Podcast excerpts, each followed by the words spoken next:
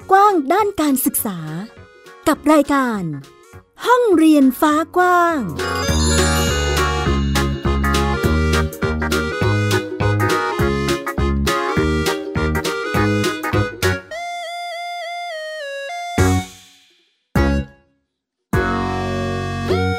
วัสดีค่ะ ต้อนรับคุณผู้ฟังเข้าสู่รายการห้องเรียนฟ้ากว้างที่ www.thaipbspodcast.com กับแม่หญิงสกาวรัฐวงมั่นกิจการค่ะ ทักทายคุณผู้ฟังและชวนกันมาสัมผัสเรื่องราวด้านการศึกษา ที่เรียกว่าล้อไปกับยุคสมัยในจังหวะนี้ได้อย่างเหมาะสมทีเดียวนะคะสำหรับรูปแบบการจัดการศึกษาในจังหวะนี้นั่นคือโฮมส o ูลนั่นเองค่ะ ซึ่งในปัจจุบันนี้ค่ะมีการศึกษาที่หลากหลายเป็นไปตามทิศทาง แนวทางรูปแบบความเชื่อหรือว่า เป็นไปในลักษณะตามวิถีชีวิต การดำเนินชีวิตนั่นเองนะคะสำหรับวันนี้ค่ะคุณผู้ฟังมีประเด็นที่น่าสนใจเป็นข้อสงสัยของหลาย ๆ บ้านทีเดียวค่ะว่า หากคุณพ่อคุณแม่หรือผู้ปกครองทำงานประจำแล้ว เราจะทำโฮมส o ูลให้กับลูกได้หรือไม่จะทำอย่างไรดี วันนี้มาคุยกับครอบครัวนี้กันค่ะ บ้านเรียนน้องพายกับแม่แก้วคุณวรารัตน์วงเกียรตินะคะ ซึ่งจัดการศึกษาให้กับน้องพายลูกสาว เด็กหญิงพิญญาพัฒน์พัทรกิจวานิชที่เริ่มจัดการศึกษาให้กับลูกตั้งแต่ประถมวัยนะคะ หรืออนุบาลนั่นเองเนาะตอนนี้แม่ก็ยังทำงานประจำอยู่ แต่ก็ยังคงดำเนินการโฮมส o ูลให้กับน้องพายต่อในระดับประถมศึกษาด้วยค่ะ เรื่องราวและแนวคิด รวมถึงสิ่งที่จะช่วยไขข้อข้องใจให้กับคำถามข้างต้นจะเป็นอย่างไรนั้น ชวนไปฟังกันเลยค่ะ สวัสดีค่ะ เดี๋ยวให้แม่แก้วแนะนำตัวสักนิดนึงค่ะ ได้ค่ะ ก็เรียกแบบที่แม่หญิงเรียกก็ได้นะคะ ว่าแม่แก้วนะคะ ชื่อจริงชื่อวรารัตน์วงเกียรติ ค่ะ แล้วก็ตอนนี้ทำบ้านเรียนชื่อบ้านเรียนน้องพายนะคะ ชื่อน้องพายเนี่ยก็เป็นชื่อลูกสาวค่ะ เด็กหญิงพิญญาพัฒน์พัทรกิจวานิชค่ะ แล้วก็คุณพ่อชื่ออพงพัฒน์พัทรกิจวานิชนะคะ หรือว่าพ่อเต๋าก็ได้ค่ะ แล้วก็พื้นฐานครอบครัวเราเนี่ยก็คือตัวแม่เองนะคะ ก็คือทำงานประจำค่ะ ส่วนคุณพ่อน้องเนี่ยทำงานอิสระนะคะ เป็นฟรีแลนซ์ค่ะ แล้วก็เราอยู่ในบ้านที่นอกจากมีพ่อแม่ลูกแล้วเนี่ยก็จะมีคุณปู่คุณย่านะคะ ที่อยู่ในในรั้วเดียวกันนะคะ แต่ว่าเป็นบ้านคนละหลังกันค่ะ ช่วงที่พ่อแม่ไปทำงานนะคะ คุณปู่กับคุณย่าเนี่ยก็จะเป็นผู้ดูแลน้องเป็นหลักค่ะ ก็คือดูแลมาตั้งแต่เล็ก ๆ เลยหลังจากที่แม่กลับไปทำงานนะคะ แล้วก็ส่วนหลังเลิกงานเนี่ยแม่ก็จะมารับช่วงต่อนะคะ จนกระทั่งน้องเข้านอน แล้วก็วันหยุด หรือว่าวันเสาร์อาทิตย์เนี่ยค่ะ ก็ก็จะเป็นแม่เป็นหลักนะคะ บางวันที่พ่อว่างก็จะมีพ่อด้วยค่ะ นี่อืมละเอียดทีเดียว จากที่ได้คุยกับแม่แก้วค่ะ มีประเด็นในเรื่องของการเริ่มต้นการจัดการศึกษาของบ้านเรียนน้องพาย อันนี้มีส่วนของเรื่อง โรคระบาดหรือโควิด -19 นั่นเอง อันนี้อยากให้แม่แก้วเล่าให้ฟังหน่อยเท้าความไปสักนิดหนึ่งว่าตอนแรกหรือครั้งแรกเลยที่เราตัดสินใจมาทำโฮมสคูลมีประเด็นอะไรยังไงที่คุยกันในครอบครัวค่ะค่ะได้ค่ะ ก็ต้องบอกว่าเป็นเพราะโควิดจริง ๆ เลยนะคะ คือว่าน้องเนี่ยไปโรงเรียนมาก่อนนะคะ ก็คือไปโรงเรียนชั้นอนุบาลหนึ่งเนาะซึ่งก็ ก็น่าจะเป็นปกติที่เวลาเด็กไปโรงเรียนนะคะ แล้วน้องก็จะค่อนข้างป่วยบ่อยนะคะ ในปีแรกที่ไปโรงเรียนนะคะ ใคร ๆก็มักจะบอกเราว่าปลอบใจเราอะเนาะว่าเออเดี๋ยวเดี๋ยวก็ดีขึ้นนะคะ แต่ว่าปีนั้นปีเดียวเนี่ย อนนั้นยังไม่มีโควิดนะคะ ตอนที่อยู่อนุบาลหนึ่งเนี่ยปีนั้นปีเดียวเนี่ยเข้าโรงพยาบาล 3 ครั้ง ไม่ได้เป็นมือเท้าปาก ไม่ได้เป็น RSV ใด ๆ ทั้งสิ้น คือเป็นหวัดแล้วก็เชื้อลงปอดนะคะ แล้วก็คือมีไอมีน้ำมูกตลอดเวลาเป็นเป็นหายหายแบบนี้ค่ะ แล้วพอช่วงโควิดมาเนาะก็จะเป็นช่วงที่เข้ามาในประเทศไทยเนาะก็จะประมาณต้นปี ต้นปี 2563นะคะปี 2020เนาะต้นปีต้นปีนั้นนะคะก็จะเป็นช่วงที่น้องปิดเทอมพอดี ก็เป็นอ่าก็ไม่ได้ไปโรงเรียน ช่วงที่ไม่ได้ไปโรงเรียนเนี่ยน้องก็ไม่มีอาการเกี่ยวกับโรคทางเดินหายใจอีกเลย หมายถึงว่าไม่เคยมีน้ำมูก หรือว่าไม่เคยไอคอกแคกอีกเลยนะคะ ทีนี้ เราก็อะเราโรงเรียนปิดเนาะเราก็ไม่ได้คิดอะไรมาก ทีนี้พอช่วงพฤษภา มิถุนาของ 63เนี่ยค่ะโรงเรียนก็เริ่มตั้งท่าที่จะเปิดกันอีกรอบแล้ว เราก็เริ่มคุยกันว่าเราจะยังไงดีด้วยความที่น้องเนี่ยไปโรงเรียนแล้วป่วยบ่อยมาก เราก็ไม่แน่ใจเนาะคือคือไม่ได้มีหมออมาบอกเรานะคะ แต่เราดูจากประวัติการรักษาของเขาอะนะคะเขาดูแบบติดโรคทางเดินหายใจบ่อย เขาไม่ได้มีอาการภูมิแพ้ใด ๆ ทั้งสิ้นเลยนะคะเราก็เลยคิดว่าเรายังไม่พร้อมที่จะรับความเสี่ยงใด ๆ ในตอนนั้นนะคะ ซึ่งตอนนั้นเนี่ยยอดผู้ติดเชื้อทั้งประเทศน่าจะไม่ถึงหลักพันนะคะ เราก็แล้วตอนนั้นเราก็ยังไม่รู้จักโควิด ดีกันมากเท่านี้นะคะ เราก็ไม่รู้ว่าโควิดจะอยู่อีกนานแค่ไหนยังไงนะคะ เราก็คุยกันค่ะ หมายถึงคุยกันนี่คือในครอบครัวคือคุณปู่คุณย่าด้วยนะคะ แล้วก็คุณพ่อนะคะ คือในบ้านเรามีคุณปู่คุณย่า แล้วก็ยังมีคุณย่าทวดอีกคนนึงซึ่งอยู่ใกล้ ๆ กันนะคะ ไปมาหาสู่กันตลอด เราก็คิดว่าถ้าน้องไปโรงเรียน ตอนนั้นยังไม่มีวัคซีนเนาะถ้าน้องไปโรงเรียนแล้วน้องเกิดรับเชื้อเข้ามาเนี่ย ก็จะ ก็จะมาถึงผู้ใหญ่ด้วยเนาะซึ่งซึ่งเราไม่พร้อมรับความเสี่ยงใด ๆ เลยในตอนนั้นน่ยนะคะ เราก็ก็เลยตัดสินใจว่าอะโอเค เดี๋ยวเราไปคุยกับที่โรงเรียนละกันนะคะ โดยที่ตอนนั้นเรายังไม่ได้คิดถึงเรื่องโฮมสคูลเลยเนาะเราก็หวังแค่ว่าอะไปคุยแล้วโรงเรียนอาจจะมีทางออกในการที่แบบเออยังให้น้องอยู่บ้านอยู่หรืออะไรแบบนี้นะคะ แต่ว่าอ่าเราตั้งใจไปขอพักการเรียนก่อนเนาะ ถ้าสถานการณ์ดีขึ้นเนี่ย เราก็ยังมีความตั้งใจว่าจะให้น้องไปโรงเรียนเหมือนเดิม แต่ว่าหลังจากที่ไปคุยกับที่โรงเรียนสุดท้าย คุณพ่อน้องเนี่ยแหละ ตัดสินใจที่จะให้ลาออกมานะคะ แม่ก็ออกมาจากโรงเรียนแบบงงๆนิดนึง คือตอนนั้นเราก็แบบมีความสับสนนะเนาะว่าเอ้ยแล้วเราจะยังไงต่อดี เรื่องการศึกษาของลูกเราประมาณนั้นอะนะคะ เราก็นึกย้อนไปถึงวันแรกที่เราไปส่งเขาไปโรงเรียนนะคะคือเด็กเล็ก ๆ เวลาเขาไปเนาะเขาก็จะร้องไห้ พอเขาไปได้สักอาทิตย์สองอาทิตย์เขาก็ เหมือนมาเลิกร้องไห้เราก็อาจดีใจว่าเออลูกเข้ากับโรงเรียนนี้ได้แล้ว พอน้องต้องออกจากโรงเรียนเนี่ย แม่ก็คิดว่า อืมแล้วถ้าเกิดต้องกลับไปโรงเรียนใหม่เนี่ย เขาจะเป็นยังไงเขาจะเข้ากับโรงเรียนใหม่ได้ไหมอะไรแบบนี้นะคะ ตอนนั้นเรายังไม่รู้ว่าโควิด มันจะยาวนานแค่ไหนนะคะ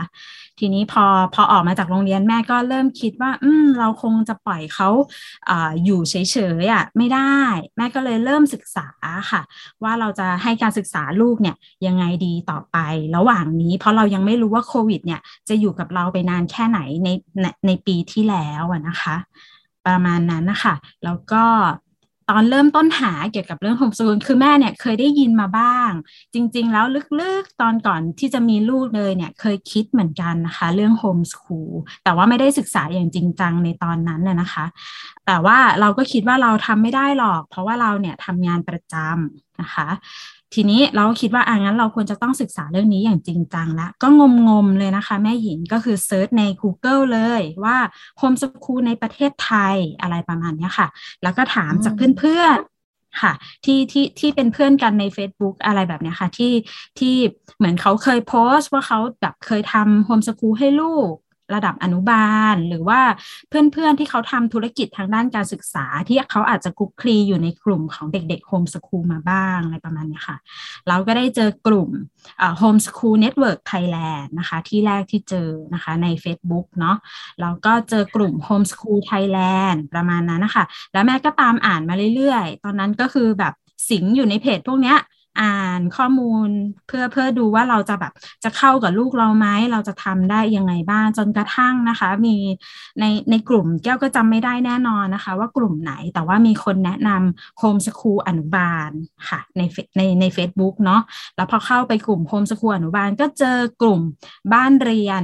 อ่าสองห้าหกสองสองห้าหกสามค่ะที่นี่เองค่ะที่ที่ แม่แก้วเนี่ยได้แนวทางในการที่จะทำแผนการศึกษาเพื่อยื่นขอจดทะเบียน การจัดการศึกษาโดยครอบครัวกับเขตพื้นที่การศึกษานะคะแล้วก็ที่เนี่ยก็จะมีพี่ๆที่ที่ทำบ้านเรียน หมายถึงเป็นคุณพ่อคุณแม่ที่ทำบ้านเรียนมาอยู่ก่อนแล้วเนี่ยช่วยอ่านแผนให้แก้แผนให้นะคะ ก่อนที่จะส่งเขต แล้วก็จำได้ว่า ปีนั้นนะคะได้เข้าร่วมเวิร์กช็อปของแม่หญิงด้วยในการเขียนแผนเนาะแล้วก็สุดท้ายก็ได้ส่งไปค่ะ แล้วก็บ้านเรียนน้องพายเนี่ยก็ได้รับอนุมัติจัดตั้งการศึกษาระดับอนุบาลสองอนุบาลสามในในกรกฎาคมสองห้าหกสามค่ะแม่หญิง ยาวนิดนึงค่ะได้เลยค่ะ เป็นเรื่องราวเรียกว่าเป็นร่องรอยประสบการณ์ของบ้านเรียนน้องพายเลยทีเดียวนะคะ ยิงเชื่อว่าคุณผู้ฟังหลายท่านน่าจะอยาก ซึมซับหรืออยากทราบข้อมูลเหล่านี้เหมือนกันเนาะเพราะว่าตอนนี้มีหลาย ๆ ครอบครัวที่น่าจะกำลังตัดสินใจว่า ฉันอาจจะทำงานประจำแบบเดียวกับแม่แก้วหรือเปล่า แล้วต้องมาโฮมสกูลให้ลูกจะไหวไหมอะไรประมาณนี้เนาะค่ะ ส่วนนี้เดี๋ยวขอถามเจาะอีกนิดนึงค่ะแม่แก้วอ่าเราเจอกลุ่มละ ขอถามบรรยากาศนิดนึง ตอนที่กำลังเขียนแผน ตอนที่กำลัง จะก้าวเข้าสู่โฮมสคูลจริง ๆ ตอนนั้นคุยกันในบ้านหรือบรรยากาศเป็นยังไงคะ มีแบบใครแบบมีปิ้งขึ้นมาว่า เอ้ย มีทางเลือกอื่นๆไหมอะไรอย่างนี้ไหมคะ ตอนนั้นแม่น่าจะเป็นหลักนะคะ แล้วแม่หมายถึงแม่แก้วเองนะคะ แล้วก็คุยกับคุณย่าคุยกับคุณพ่อว่า เออ มีแบบนี้นะที่เขาทำโฮมสคูลกันแล้ว แล้วแก้วเนี่ยก็คิดว่าเราน่าจะพอทำได้นะคะ เพราะว่าเรามองว่าระดับอนุบาลคือต้องย้อนกลับไปอีกว่าตอนที่เราเลือกโรงเรียนให้ลูก ที่เข้าเรียนนะคะ เราก็เลือกโรงเรียนใกล้บ้านเลย เพื่อที่น้องจะได้ไม่ต้องเหนื่อยเดินทางนะคะ แล้วก็เราเลือกโรงเรียนที่เน้นเล่นเป็นหลัก คือเราไม่เน้นวิชาการเลยบอกตรงๆในตอนนั้นนะคะะที่เราให้น้องไปโรงเรียนเนี่ยก็เพื่อจะเบาแรงคุณปู่คุณย่าเป็นหลัก เพราะว่าดูแลเด็กเล็ก ๆ ก็เหนื่อยเอาเรื่องอยู่เหมือนกันใช่ไหมคะอันนั้นก็คือเราก็คิดว่าอ่าถ้าเราเราไปเห็นแนวในการจัดโฮมหมายถึงว่าเราอ่านเนาะอ่านข้อมูลเรื่องการจัดการศึกษาสำหรับเด็กประถมวัยอะไรแบบนี้ค่ะ เราก็คิดว่าเราก็ดูน่าจะทำได้เหมือนกันอะไรประมาณนี้ค่ะ แต่คิด ตอนนั้นก็คือคิดว่าคงเหนื่อยแน่เลย เพราะว่าเราก็ทำงานประจำด้วยเนาะเราเรายังไม่เห็นภาพนะคะ ตอนนั้นเราก็คิดว่าโหมันน่าจะต้องแบบเหมือนแบบเรายกโรงเรียนมาไว้ที่บ้านเลย แล้วตอนที่แบบเราไม่ได้อยู่บ้านแบบคุณปู่คุณย่าเขาจะไหวไหมอะไรอย่างเงี้ยค่ะ แค่ดูแลชีวิตประจำวันเนี่ย คือท่านก็อายุไม่น้อยแล้วอะไรแบบนี้นะคะ ก็น่าจะเหนื่อยแล้ว แต่ว่าก็คิดว่าเราไม่พร้อมรับความเสี่ยงเรื่องเรื่องโรค นะคะ ทั้งตัวคุณปู่คุณย่าเองตอนนั้นก็ยังไม่ได้วัคซีนนะคะ น้องเองด้วยอะไรเงี้ยค่ะเราก็เลยว่าอะลองดูแล้วกันไม่ไม่น่าจะยาก เพราะว่าจริง ๆ แล้วเนี่ย อนุบาลจริง ๆ ตอนมารู้เพิ่งมารู้ตอนที่ทำโฮมสคูลเลยนะคะ ว่าอนุบาลเนี่ยไม่ใช่ภาคบังคับอะค่ะแม่หญิงเพิ่งรู้จริงๆ เลย คือพอถึงเวลาเราก็จะเอาลูกเข้าโรงเรียนใช่ไหมคะ นี่แบบเป็นความรู้ใหม่เลยว่า เฮ้ยอนุบาลของประเทศไทยเนี่ยยังไม่ใช่ภาคบังคับนะ ประมาณนั้นนะคะ พอมันไม่ใช่ภาคบังคับ เราก็ดูเหมือนมีอิสระพอสมควรนะคะแม่หญิง ก็ก็เลยคิดว่า อืมลองทำดูแล้วกันเนาะอะไรประมาณเนี้ยค่ะ ค่ะ ถามแม่แก้วถึงคุณปู่คุณย่านิดนึงค่ะ อันนี้เหมือนเป็นผู้ที่ต้องดูแลน้องตลอดเลย อันนี้เราคุยข้อมูลกับคุณปู่คุณย่ายังไงคะต้องเตรียมตัวเตรียมความพร้อมเตรียมใจยังไงบ้างอ่าคือต้องต้องบอกตรงๆว่าเราเราไม่ได้คาดหวังนะคะแม่หญิงว่าว่าคือเราเราฝากไว้กับคุณปู่คุณย่าเพื่อให้ดูแลเรื่องความปลอดภัยเรื่องการกินอาหารใช้ชีวิตประจำวันเป็นหลัก แต่เราคงไม่ได้เน้นเรื่องการเรียนรู้นะคะ หรืออะไรแบบนี้กับคุณปู่คุณย่า ค่ะคือคือเราไม่ได้ตั้งความคาดหวังไว้ค่ะอ่าแล้วแม่ก็คิดว่าคือเราเน้นเล่นเป็นหลักอยู่แล้ว ตอนที่เราไปโรงเรียนเนี่ยน้องก็เล่นอยู่แล้วอยู่บ้านคุณปู่คุณย่าก็พาเล่นนู่นเล่นนี่อยู่แล้ว เพราะฉะนั้นอะเราไม่ได้ซีเรียสมากเรื่องแบบน้องจะอ่านได้เขียนได้บวกลบเลขได้ในระดับอนุบาลค่ะแม่หญิงค่ะ ก็เรียกว่าเป็นจุดที่ทุกคนคุยกันชั่งน้ำหนักความสำคัญอะไรประมาณนี้แล้วเนาะว่าเรา ขอเสี่ยงด้วยลักษณะของการเปลี่ยนวิถีแนวทางการศึกษาละกัน ไม่ไม่เสี่ยงกับโรคโควิด -19 ดีกว่าใช่ไหมคะใช่ค่ะ ใช่ค่ะ ใช่ค่ะโอเคหลังจากที่เเราตกลงคุยกันเรียบร้อยแล้ว ตอนทำแผนให้กับบ้านเรียนน้องพาย ตอนนั้นแม่แก้วใช้แนวคิดหรือความเชื่อ หรือแนวทางการศึกษายังไงคะในการดีไซน์แผนให้น้อง ค่ะ คือเราก็เราเรียกว่าเราเป็นแม่รุ่นใหม่ก็ได้นะคะ เราก็จะมีเพจที่เราตามอยู่นะคะ อย่างเช่นเพจคุณหมอประเสริฐนะคะ เพจเลี้ยงลูกนอกบ้านของหมอโอนะคะ ประมาณนั้นนะคะแล้วเราก็ได้แนวทางในการเลี้ยงลูกตั้งแต่เล็กจนจนจนมาถึงระดับนี้นะคะ เราก็คิดว่าเรายึดแนวทางนี้แหละนะคะในการทำนะคะ แล้วก็ แม่ก็อ่านหนังสือเพิ่มเติมเนาะมีหนังสือเล่มหนึ่งเดี๋ยวจะแนะนำเดี๋ยวจะลองแนะนำดูนะคะ ก็อ่านหนังสือเพิ่มเติมเกี่ยวกับคนที่เขาเคยทำโฮมสคูลหรือว่า คือเราศึกษาพอสมควรนะคะใช้เวลาพอสมควรเนาะคือหลังจากที่อ่าโอเค เราจะทำโฮมสคูลแล้ว แม่ก็ติดตามกิจกรรมสำหรับเด็กเล็กเนี่ยเยอะมากเลยทั้งไทยทั้งต่างประเทศเนาะมีรายการไหนการอบรมไหนที่แบบเราพอจะมีเวลาว่างเนี่ยนะคะ ก็เข้าไปฟังเลยมีรายการหนึ่งนะคะ ของไทยพี PBS เหมือนกันนะคะ ที่เข้าไปฟังมา 2-3 episode แล้วก็คือ Can Do ครูครู EF นะคะ ก็คือแบบเขาจะมีคุณอะเขาจะมีคุณครูจากโรงเรียนนะคะมาซึ่งเป็นโรงเรียนอนุบาลนะคะ มีมีอยู่สองสาม episode ที่ที่จะแบบอ่าเป็นคุณครูสำหรับอนุบาลเราก็จะได้แนวทางในการจัดการเรียนรู้นะคะ แต่แม่ก็ต้องบอกว่าวันธรรมดาเนี่ยอ่าช่วงวันธรรมดาที่อยู่กับคุณปู่คุณย่าเนี่ยแม่ก็จะปล่อยให้เขาเล่น กับคุณปู่คุณย่าไปเลยนะคะ ส่วนตอนเย็นที่แม่กลับมาเนี่ย ก็จะกลับมาเป็นหน้าที่ของแม่นะคะ ก็จะเตรียมกิจกรรมนั่นนู่นนี่ไว้ตามก็ติดตามเพจตามอินเทอร์เน็ต อะไรแบบนี้ค่ะ ก็ลองทำไปดูว่าอันไหนลูกชอบ อันไหนลูกไม่ชอบเราก็ลองทำไป ก็ก็เรียนรู้กันไปทั้งแม่ทั้งลูกอะค่ะแม่หญิงค่ะโอเค คุยถึงเรื่องของเข้าสู่กระบวนการเรียนรู้บ้างละถามแม่แก้วนิดนึงค่ะ ว่าตอนนี้ น้องน้องภัย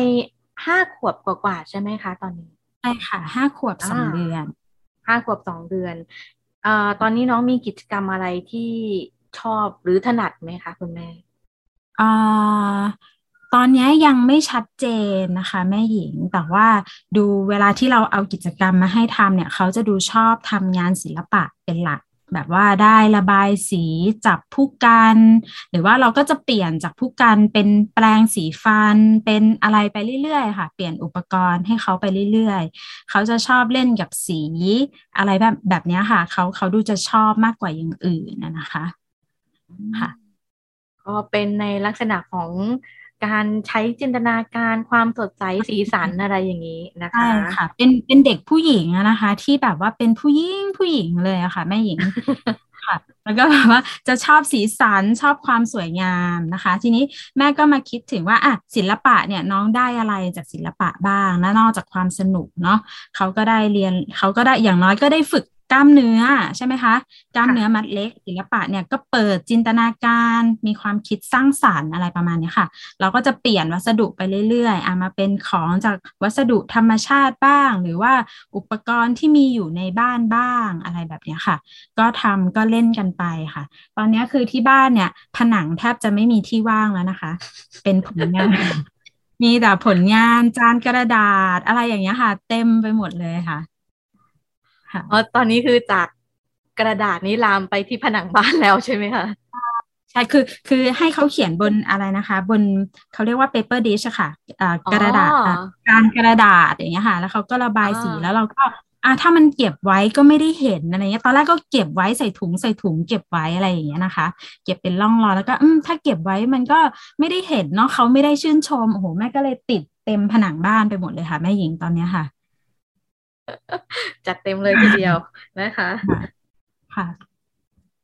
นอกจากนี้ยังมีเล่นตุ๊กตาเล่นเลโก้ ปั้นแป้งโดอ่า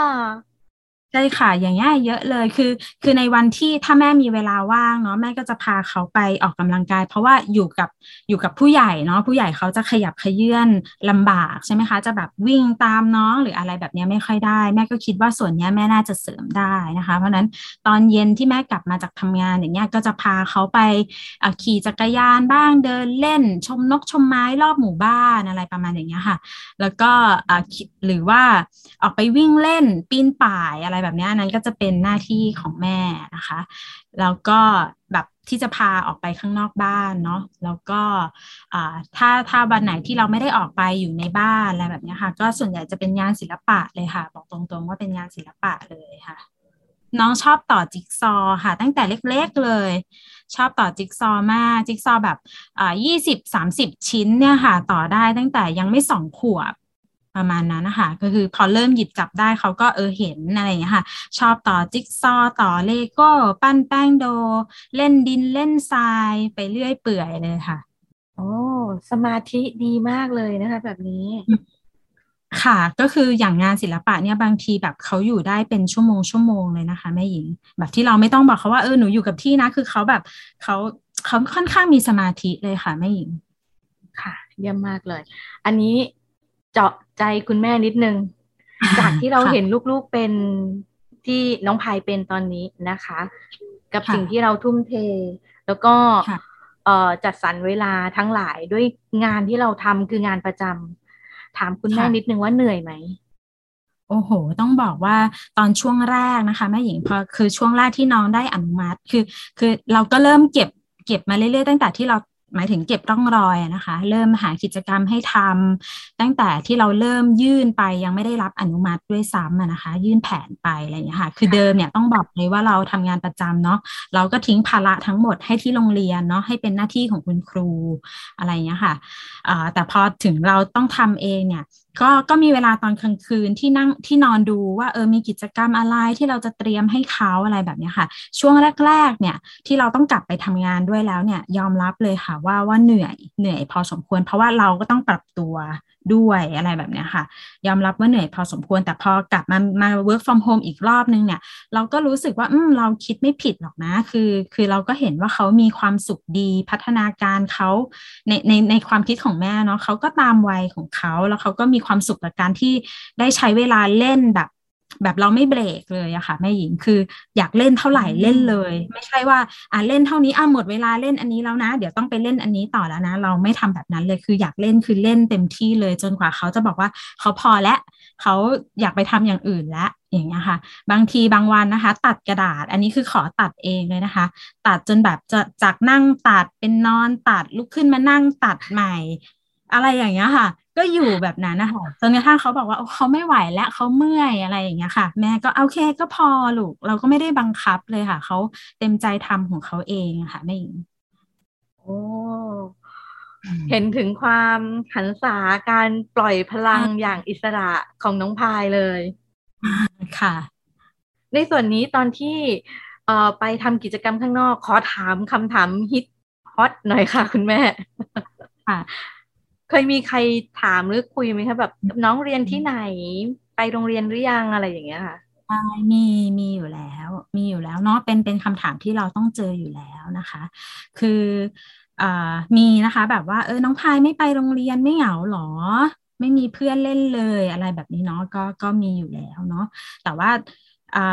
ถ้าเป็นคำถามจากคนอื่นเนาะเราก็จะแบบไม่ได้ใส่ใจมากเท่าไหร่ นะคะแต่ว่าถ้าเป็นคนใกล้ตัวถามด้วยความห่วงใยจริง ๆ เนี่ยเราก็จะตอบไป คือคุณปู่คุณย่าเนี่ย เราคุยกันมาตั้งแต่เริ่มต้นแล้วแล้วท่านก็เห็นว่าเราทำอะไรมีแนวทางเป็นยังไงอะไรอย่างเงี้ยค่ะ เพราะฉะนั้นจะไม่มีคำถามจากคุณปู่คุณย่า แต่ว่าจะมีคำถามจากคุณตาคุณยายเนาะซึ่งนานๆเราไปหาทีคือคุณตาคุณยายอยู่ต่างจังหวัดอะไรอย่างเงี้ยค่ะ ท่านไม่ได้อยู่ด้วยทุกวันท่านจะก็จะกังวลมากหน่อยอะไรอย่างเงี้ยค่ะว่าเราก็พยายามอธิบายว่าเรากังวลเรื่องสุขภาพเป็นหลักนะ ตอนนี้ส่วนส่วนเรื่องเรียนเนี่ยในระดับนี้เนี่ยแม่คิดว่าแม่พอจะสอนเองได้อะไรเงี้ยค่ะเราก็พูดให้คุณตาคุณยายเนี่ยสบายใจเนาะแต่ว่าถ้าเป็นคนอื่นๆเนี่ยเราก็จะปล่อยผ่านไปเราก็บอกว่าอ๋อไม่เหงาหรอกค่ะ มีคุณปู่คุณย่าเป็นเพื่อนเล่นอะไรแบบนี้ค่ะ ก็จะมีคำถามอีกประเภทหนึ่งอย่างเช่นว่าเออแล้วไม่ห่วงเรื่องการเข้าสังคมหรอ การอยู่ร่วมกับคนอื่นล่ะเป็นยังไงอะไรแบบนี้ค่ะ ในส่วนตัวเราเองในส่วนตัวเราเองเราต้องปรับใจตัวเองก่อนเนาะว่า เราคงต้องค่อยๆสอนกันไปในเรื่องนี้เนาะเราก็ด้วยสถานการณ์โควิด อย่างเงี้ยเราก็ไม่ได้พาน้องออกไปทำกิจกรรมที่เจอผู้คนมากมายนะคะ ด้วยด้วยความที่เราก็ระมัดระวังตัวเนาะเราก็จะมีแต่ว่าต้องบอกว่าเราก็จะมีครอบครัวที่ที่เรามั่นใจในที่เป็นเพื่อนกันนะคะ คือแม่เนี่ยเป็นเพื่อนกันมาตั้งแต่เด็กๆเลยอะไรอย่างเงี้ยค่ะ เราก็มั่นใจในเรื่องความปลอดภัย แล้วก็มีลูกวัยใกล้ ๆ กัน เราก็จะพาเขาไปเล่นกับเพื่อนนะคะ ตอนที่เขาไปเล่นกับเพื่อนเนี่ย ถึงแม้จะมีน้อยเนาะแต่ว่าไม่ได้มีเป็นกลุ่มใหญ่ ๆ แต่ว่าเราก็จะเห็นว่าเขาเล่นกับเพื่อนยังไง เขามีวิธีการแบ่งปันของกับเพื่อนยังไง มีการแย่งของกันยังไง หรือว่าทะเลาะกันยังไงอะไรแบบนี้ค่ะ แล้วเขาจัดการเรื่องพวกนี้กับมันยังไงอะไรอย่างนี้ค่ะต้องบอกว่าจริง ๆ แล้วน้องพายเนี่ยเขาเป็นคนที่แบบค่อนข้างชอบแบ่งปันเนาะเวลาที่อ่า ไปไหนเวลาที่แบบว่าอาจจะเดี๋ยวจะไปหาเพื่อนแล้วเนี่ยเขาต้องมีอะไรไปให้ไหมมีของเล่นอันนี้ไปให้ไหมเอาอะไรไปฝากเพื่อนดีอะไรแบบนี้ค่ะ ซึ่งเรามองว่าด้วยวัยขนาดนี้แล้วเขาคิดได้ขนาดนี้แม่ แม่แม่ก็โอเคนะคะ ว่าว่าเขาไม่ได้แบบเป็นคนแบบโดดเดี่ยว ไม่ได้เป็นคนไม่เข้าสังคมอะไรแบบนี้ค่ะแม่หญิง ค่ะโโอเค เยี่ยมเลย ในช่วงท้ายค่ะ แม่แก้ว จากที่ตอนนี้น้องกำลังจะเปลี่ยนผ่านจากระดับอนุบาลเนาะไปสู่ระดับประถมศึกษา ซึ่งทางครอบครัวก็ยังคงเลือกที่จะโฮมสคูลต่อนะคะ อันนี้ให้แม่แก้วฝากเป็นข้อคิดด้านการศึกษานิดนึงว่า มีมุมมองอะไรยังไงให้คิดในช่วงจังหวะสังคมช่วงนี้ค่ะ คุณแม่ค่ะคือคือตอนนี้แม่คิดว่าแม่เน้นเรื่องกิจกิจวัตรประจำวันของน้องเป็นหลักนะคะ ให้เขา ดูแลตัวเองได้นะคะ ให้เขา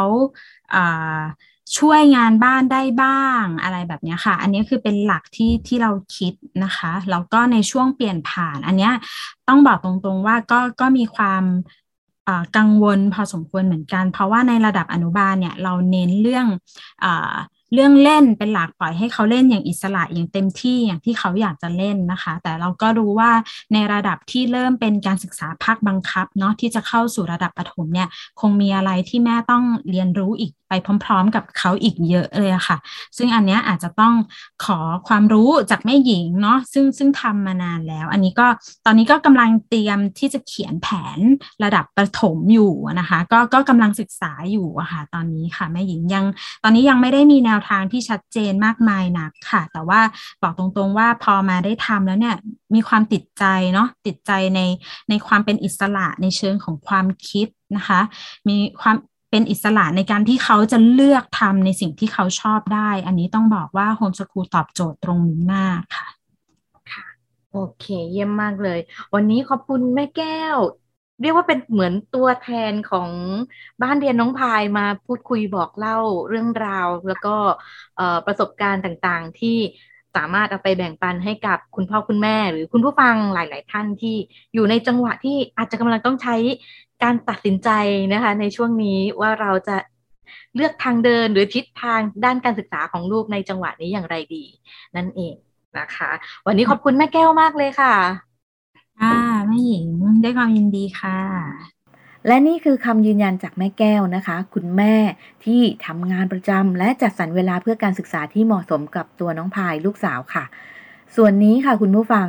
เราจะเห็นได้ว่าแม่แก้วจัดสรรเวลาและ คุยกันประสานกันในครอบครัวนะคะ ในเรื่องของการแบ่งเวลาการดูแลลูกสาวการจัดสรรเวลาเพื่อการจัดกระบวนการเรียนรู้กิจกรรมการเรียนรู้ให้กับน้องพายนะคะ ซึ่งก็เป็นไปตามวิถีโฮมสกูลคือการเติบโตไปกับครอบครัวนั่นเองค่ะ เชื่อว่าหลาย ๆ ท่าน ที่ได้ฟังเรื่องราวของแม่แก้วน่าจะได้นำไปประกอบการตัดสินใจ ปรับใช้หรือว่าเลือกสิ่งที่เหมาะสมสิ่งที่เป็นไปตามวิถี ตามทิศทางการเติบโต หรือเปลี่ยนแปลงของระบบสังคมในอนาคตได้อย่างลงตัวนะคะ ที่สำคัญค่ะ คือเชื่อมั่นค่ะ เชื่อมั่น มั่นใจเชื่อใจและวางใจต่อตนเองต่อลูกของเราค่ะ ไม่ว่าอย่างไร มนุษย์จะเรียนรู้และเติบโตไปในทิศทางที่เหมาะสมกับตนเองได้นั่นเองนะคะ เอาละค่ะคุณผู้ฟัง และนี่คือเรื่องราวที่แม่หญิงนำมาแบ่งปันส่งต่อกันสำหรับการจัดการศึกษาในรูปแบบโฮมสกูลในวันนี้นะคะ คุณผู้ฟังสามารถกลับมาพบกับแม่หญิงได้ใหม่ในรายการห้องเรียนฟ้ากว้างที่ www.thaipbspodcast.com ที่นี่กับแม่หญิงสกาวรัฐวันนี้ลาไปแล้วค่ะ สวัสดีค่ะ